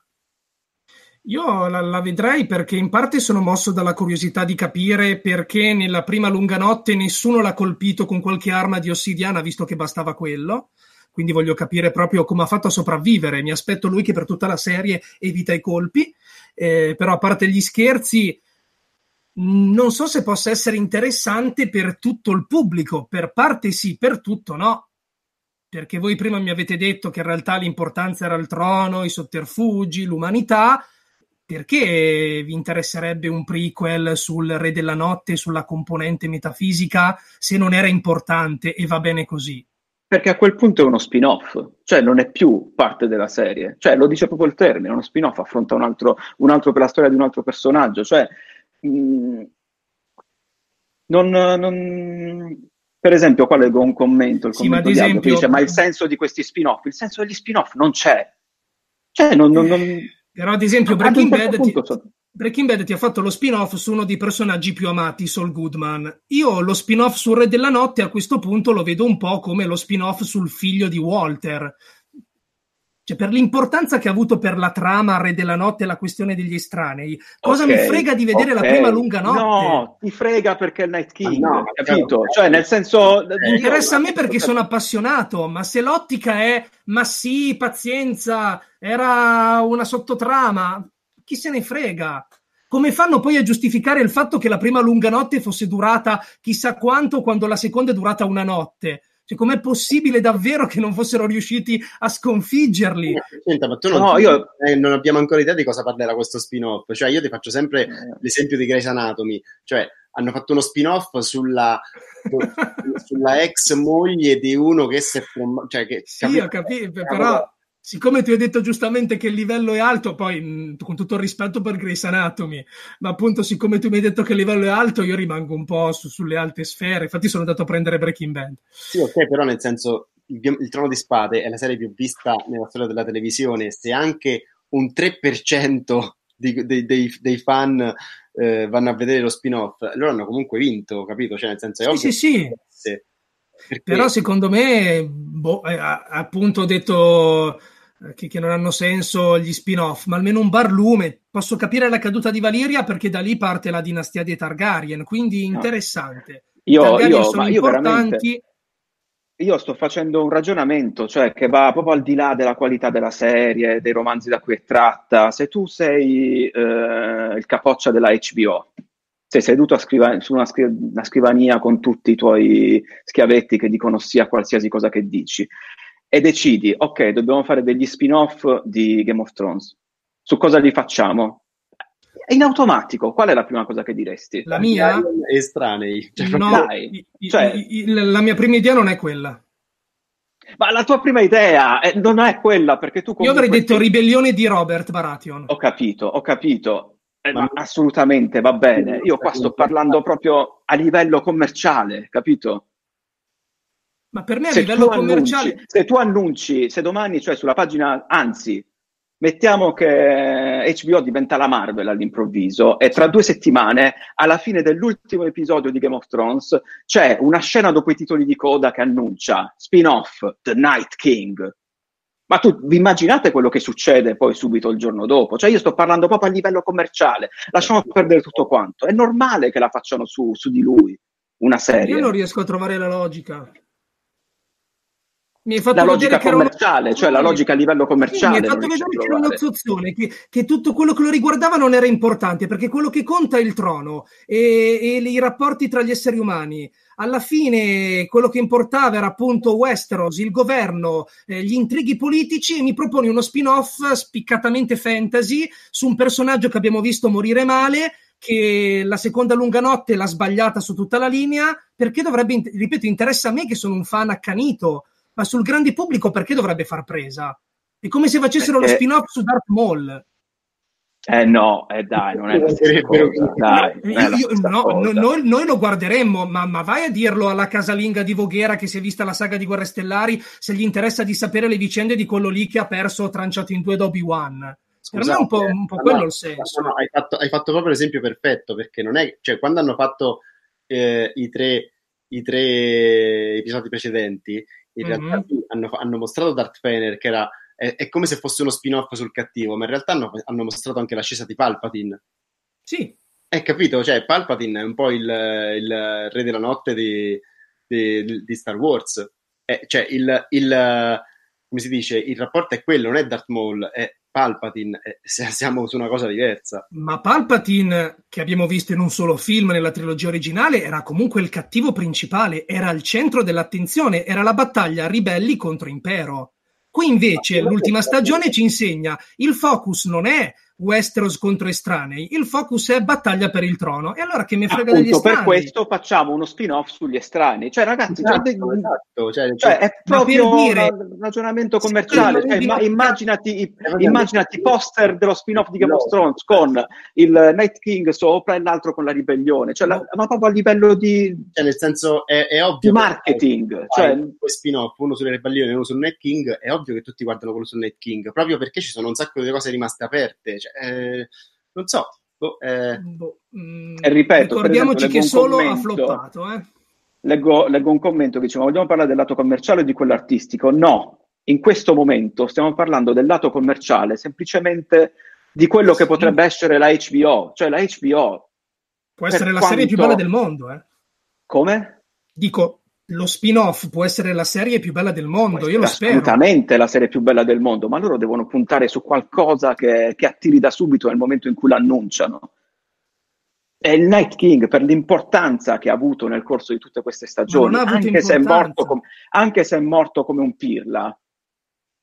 Ma non puoi dire che non ha avuto importanza, se vedi che comunque... Eh no, abbiamo fatto una discussione no, adesso per eh, dire che aveva importanza. Eh, abbiamo discu- na- nel senso, abbiamo parlato dello, del quarto episodio e siamo finiti a parlare del tre proprio perché abbiamo parlato di sì, questo. Però lo, schier- lo schieramento era, io che ritenevo che fosse una, so- una storyline molto importante e voi che giustamente dal vostro punto di vista mi avete detto no, è sempre stato un accompagnamento a quello che poi è il vero cuore della serie, che si intitola Il Trono di Spade e che sono appunto le battaglie politiche, l'aspetto politico degli umani per conquistare il trono. Sì. E allora non era così importante. Mi avete anche detto che forse l'abbiamo reso importante un po' noi facendo troppe speculazioni. Appunto, posto che ci hanno detto non era importante, come... che senso no, ha? Il fatto è che la, la, la genialità sta nel fatto che, visto che ci sono moltissime persone che come te l'hanno visto importante, facciamoci uno spin-off. Eh, perché comunque cioè, le nostre sono due visioni differenti, metti che se anche il cinquanta per cento a, a, la pensa, se, so, se il cinquanta per cento probabilmente la pensa come noi, il cinquanta per cento la pensa come te, Cioè, però il mio cinquanta per cento è incazzato nero, capito? Ragazzi, no, scusate, fatemi inter- scusate, devo interrompere un attimo perché sto leggendo dei commenti, ma cioè veramente non vi piace la discussione che stiamo facendo? Cioè, nel senso, io sto leggendo Mattia è troppo, è troppo, è troppo pesante, o eh, ragazzi, super Mattia, Mattia non lo inviterete più. No, cioè, ma veramente, cioè, a me piace tantissimo invece, appunto perché abbiamo dei pareri completamente opposti, cioè non è...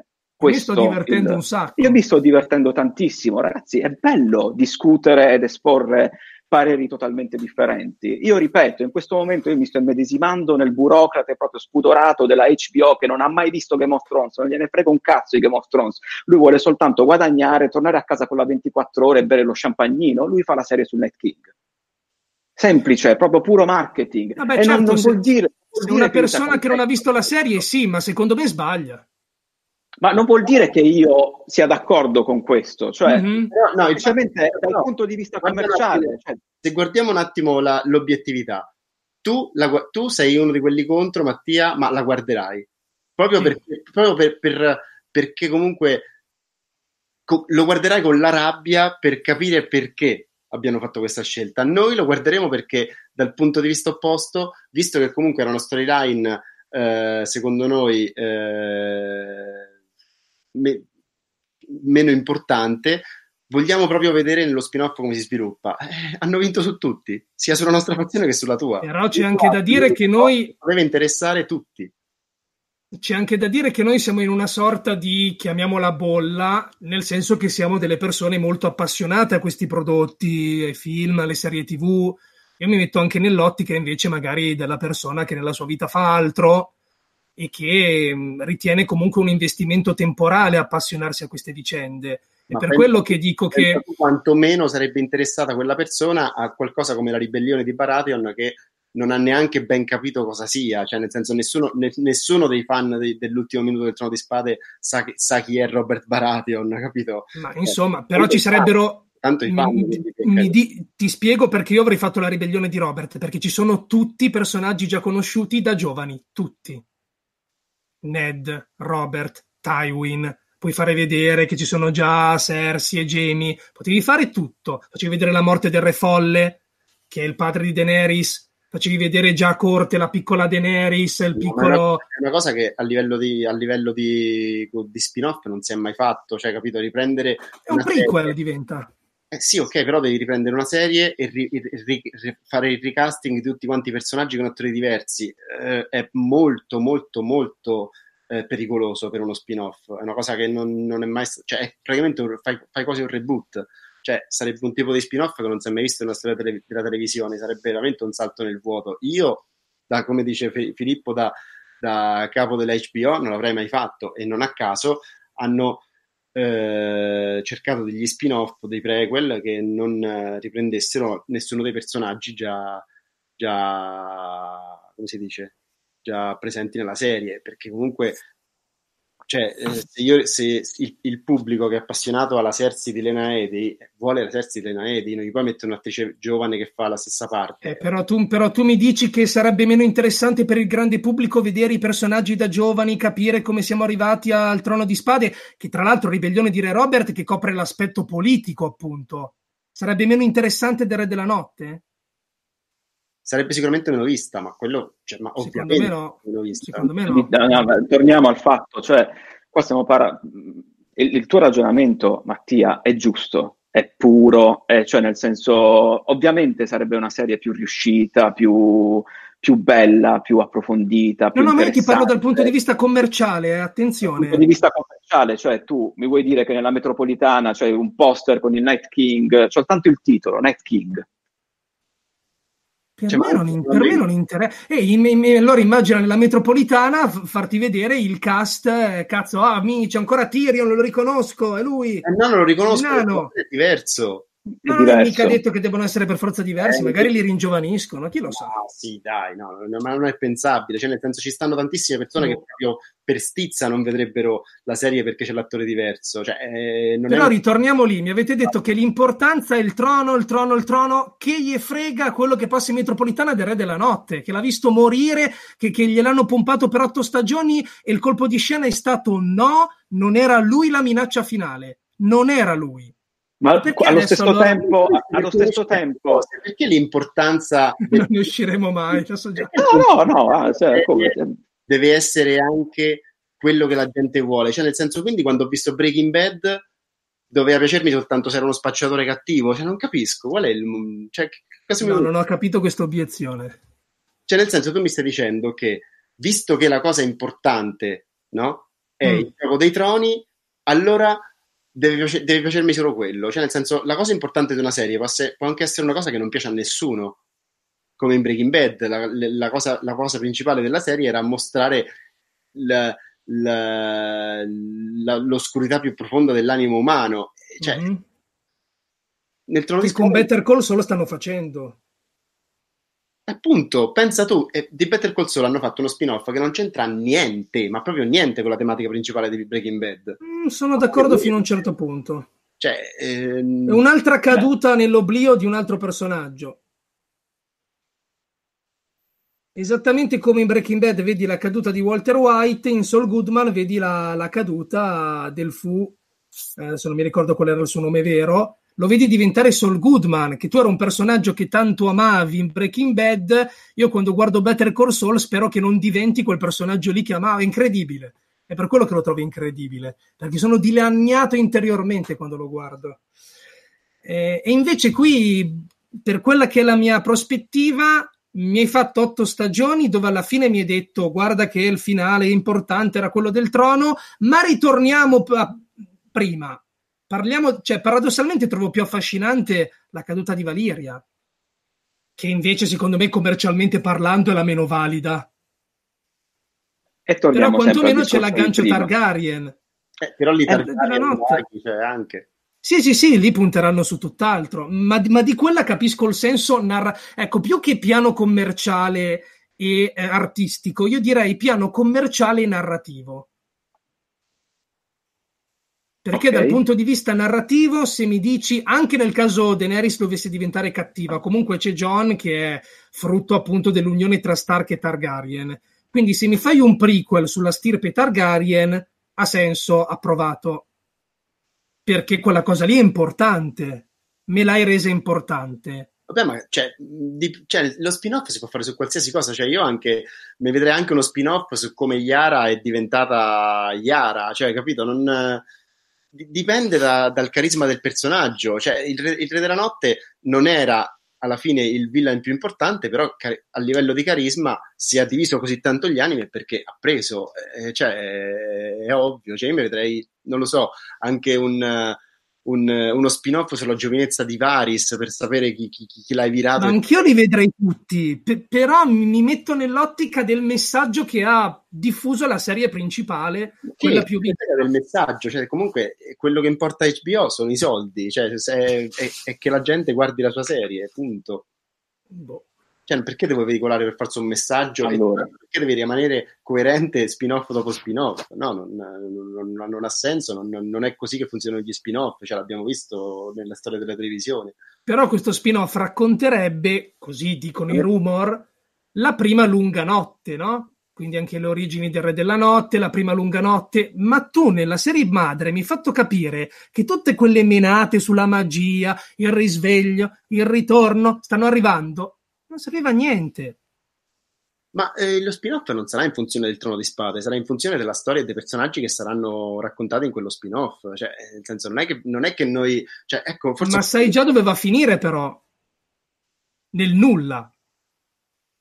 No, ma perché? Scusa, nel senso noi vedremo dei personaggi nuovi, cioè noi ci appassioneremo a quei personaggi, alle storie di quei personaggi, cioè non... che impiegheranno non si Io... sa quante stagioni a debellare una minaccia che i protagonisti del Trono di Spade hanno impiegato una, una notte a debellare. Ma mh, cioè nel senso n- non sappiamo di cosa po- possa parlare, Pot- potrebbe anche parlare di di, non lo so, della costruzione della barriera, potrebbe parlare di... Allora non si intitola più Night King con il Night King sulla locandina? No, no, non sappiamo proprio di cosa possa parlare, cioè la lunga notte, gli estranei, cioè... Boh. Ragazzi, è un, è un discorso tro- troppo profondo per, per quanto mi riguarda, ripeto, giustissimo, ma noi pensiamo troppo spesso che le grandi produzioni trattino con rispetto le cose che amiamo. Questo è indubbio, eh, questo è indubbio. E forse è anche questo che ci, sta dimostrando, ci stanno dimostrando le ultime stagioni di Game of Thrones, è anche per questo che siamo qui per discuterne su, su ciò che non va.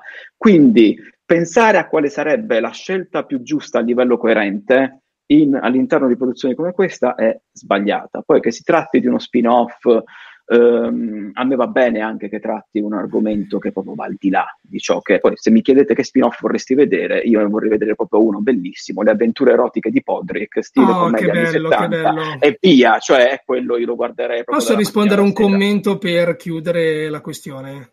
Sì, certo. Così mi faccio capire bene. C'è Federico Barbuto che chiede: ma allora cosa serve un film sulla vedova nera? Spoiler: Avengers Endgame. Attenzione, spoiler. Probabilmente ha fatto questa domanda perché la vedova nera in Endgame muore.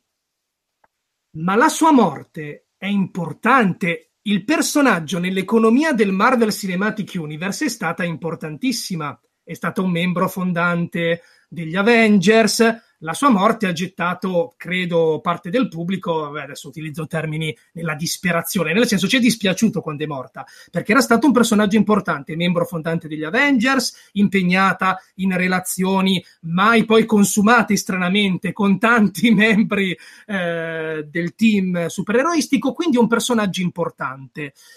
Proseguendo sul mio parallelismo, è come se proponessero uno spin-off sul Mandarino di Iron Man tre. Perché quel personaggio lì, in Iron Man tre, ce l'ha, infatti anche quel colpo di scena lì non mi era piaciuto, in Iron Man tre l'hanno pompato per tutto il film, il Mandarino, e poi ti dicevano no, il vero cattivo è un altro. Ecco, è quello l'esempio. Ti fanno lo spin-off sul Mandarino di Iron Man tre. E anche lì il titolo Mandarino è bello, l'attore re... perché mi sfugge il nome dell'attore, era bravissimo, caspita. Ben Kingsley. Ben Kingsley. Ben Kingsley. E però il pubblico legittimamente dice sì, ma cosa mi inter... se mi hai detto che quella cosa lì non era interessante perché mi hai fatto il colpo di scena che non era la vera minaccia ma quella... l'importanza era un'altra, perché devo vedermi lo spin-off sul Mandarino? Ma il Mandarino è comparso in pochi minuti di un film su ventidue, non è comparso in... in...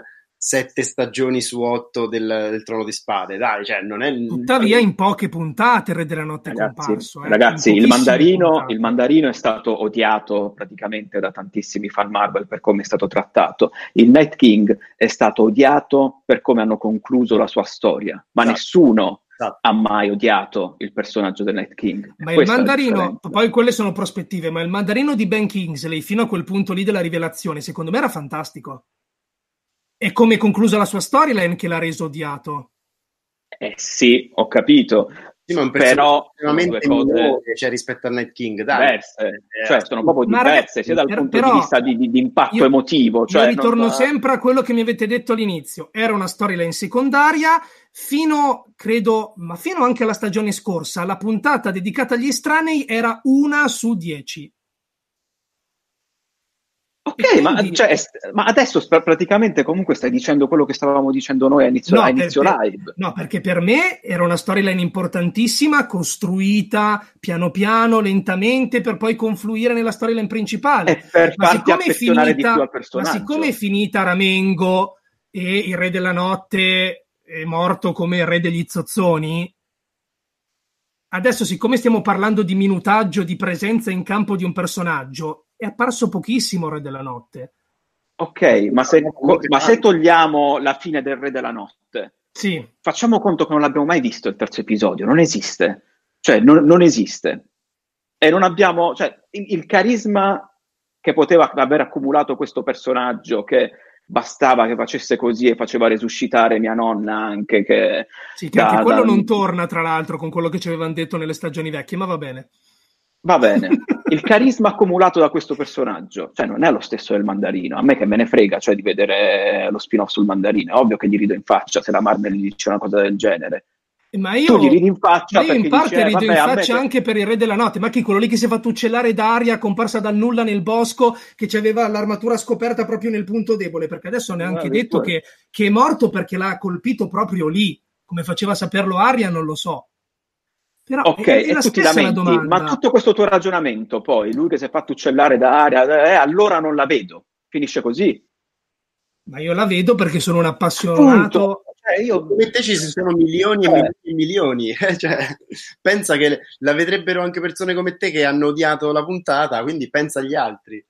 Capito? Cioè, non, però penso che stia diventando una cosa particolarmente odiata da, da, chi ci sta, da chi ci sta seguendo, perché stanno dicendo anche prossimo argomento, grazie. Quindi, non, però, sì, ma in realtà a me piaceva come ragionamento. Io non... Spostiamoci, spostiamoci. Però continuano, continuano, continuano a commentare. Buttato tutto in bacca. Ma io, poi un'altra cosa, cioè io non sto dicendo che non sia stato buttato in bacca, che non che la conclusione di questo personaggio magari, cioè, potevano anche venderselo un po' meglio. Qua torniamo sempre al solito ragionamento che ho fatto prima, che stanno chiudendo le trame troppo in fretta. Cioè non... Però uno spin-off su quel personaggio a me sembra coerente, cioè con, con ciò dal punto di vista, partiamo sempre dal punto di vista commerciale, non sto dicendo che sia giusto così. Però... No, no, ma ripeto, poi io non sto parlando di, di gusti personali, perché ho detto io lo vedrei, e sto cercando anch'io di mettermi nel, nella logica commerciale. Io la capisco fino a quando la prende il grande dirigente H B O che l'ultima stagione non l'ha guardata, non sa come è andato a finire il personaggio e dice oh, va che figo il design, che carisma incredibile, facciamolo. Ma secondo me, dopo aver visto la serie, uno spin-off su Re della Notte è inutile.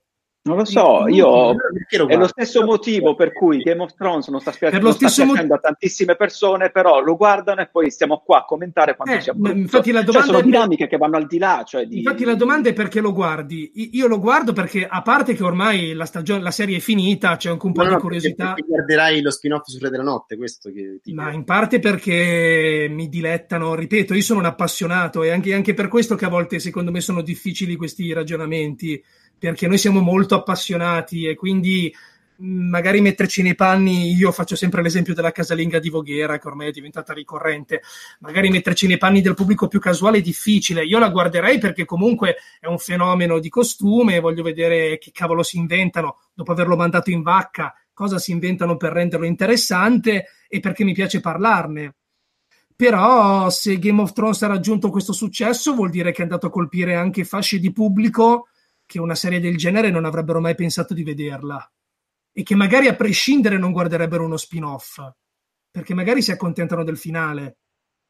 E in questa dinamica, boh, a me lo spin-off sulla lunga notte perplime tanto. Poi probabilmente avrete ragione voi, ma davvero se, se il significato ultimo è che quelli blu non servivano a niente, non lo so. Perché, anche perché appunto eh, noi...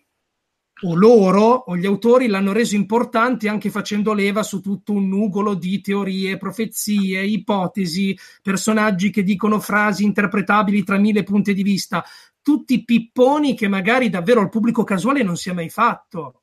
E quindi comprendo che magari quando è morto abbiano detto evviva, sì è morto, ha vinto Arya, però la cosa più importante è il trono. Non lo so, è un discorso difficile, molto difficile, ma interessante. No, stavo ridendo per il commento di, scusatemi, mi ha fatto attirato la mia attenzione che ha individuato il vero problema della serie, Denim, a quanto pare. Ma di cosa ah, stanno sì. parlando? Non fanno vedere una tetta dalla stagione sei. Mi sa che si è perso la prima puntata di questa stagione, però.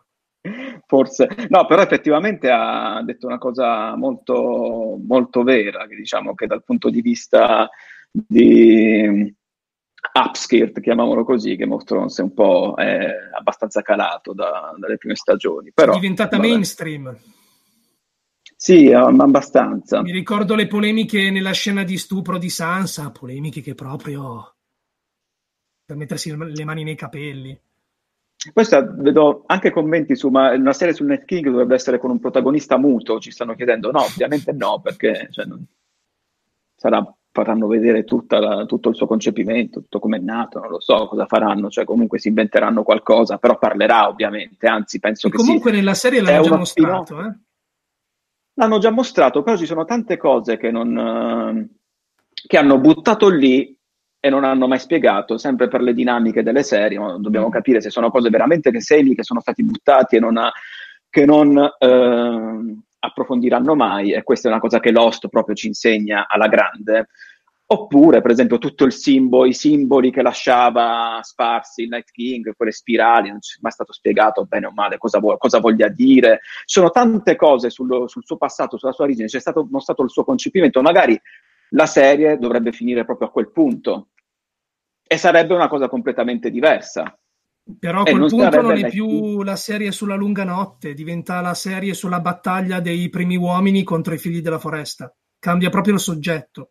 Infatti secondo me parlare di questo eh, allora già lì forse potrebbe già essere più interessante, però è ovvio che la intitoli The Night King e allora perché... no eh lo so, però torniamo sempre al solito discorso. Lo so, perché per come l'abbiamo palesata adesso sarebbe una sorta di finale, lui che diventa tale, giusto? Sì. Stavo, scusa, mi stavo leggendo dei commenti, poi mi puoi ripetere? No, scusa. Dico, per come l'abbiamo palesata adesso, lui che diventa re della notte sarebbe il finale ideale. Eh beh. Però prima parlerebbe di tutt'altro. Sì, parlerebbe di tutt'altro, non, non lo so, okay. Magari la H B O ci sta ascoltando proprio in questo momento per capire, magari adesso ha, letto, ha visto questa live, non lo fanno più lo spin-off. No, gliel'ho battuto, che... no, poi magari avete ragione voi, e, mai. esce e fa un successo disarmante. Rimango comunque un po' perplesso per quanto riguarda il senso narrativo, però magari commercialmente, del resto io non sono l'amministratore delegato della H B O, ci avranno forse un po' ragione loro, visto il successo che hanno ottenuto. Detto questo, eh, ah cavolo, sono le sei, eh, io concluderei questa eh, chiacchierata particolarmente animata. E no, ci vedremo la prossima settimana. Vi garantisco che Mattia ci sarà, ci sarà anche venerdì prossimo, vero Mattia? Venerdì sicuramente in Game of Thrones, ma anche, sì, ma anche dai, martedì, sono, ma anche martedì, anche martedì, anche martedì, anche martedì. E vi promettiamo che non parleremo mai più degli estranei, mai più degli estranei, ne abbiamo mai parlato più, abbastanza più, adesso. Basta. Quindi anzi, basta. Vi preghiamo, se nella prossima live viene pronunciata la parola estraneo, voi ce lo fate notare nei commenti e noi cambieremo proprio argomento al volo, proprio al volo, eh, e, e si parlerà di, di tutt'altro. Parliamo delle, non lo so, delle avventure erotiche di Podrick, che è una cosa che a me è sempre interessato, eh, vorrei tanto, tanto capire, tanto capire cosa succederà. Quindi fate quello spin-off H B O, se ci stai ascoltando in questo momento, facciamo una cosa, mettiamoci anche un Lino Banfi e facciamo proprio le avventure erotiche di Podrick, stile sopravviva Podrick, che non si azzardino ad ucciderlo. Mamma mia, sta diventando anche fisicamente simile a Lino Banfi, eh, diciamo. Sì, sì, si sta ingrossando. La vera domanda è, nel prossimo episodio dirà e che cazzo? Lo scopriremo praticamente, magari parleremo di questo martedì prossimo. Ragazzi, grazie per aver partecipato, grazie Andrea, grazie Mattia. Eh, è stata una chiacchierata stimolante. Pensate se nella prossima puntata ci sono gli estranei. Nella prossima puntata ci sono gli estranei e noi non possiamo parlarne perché l'abbiamo promesso. Quindi è una live molto molto interessante, non si sa cosa succederà. Detto questo, vi salutiamo, grazie a voi per avermi fatto passare tempo in ufficio. Luca, tu non farci... Non... non farti licenziare per colpa nostra, soprattutto io ti voglio tanto bene comunque, perché tu hai notato il quadro che nessuno aveva mai notato in tutte queste live, quindi ti porto comunque nel cuore, anche se non la pensiamo allo stesso modo. Detto questo, ragazzi, ci ve- eh, ragazzi, ovviamente ci vediamo venerdì per una live per commentare le news della settimana e martedì prossimo per commentare Game of Thrones. Grazie a tutti voi che avete partecipato, alla prossima. Ciao, ciao a tutti.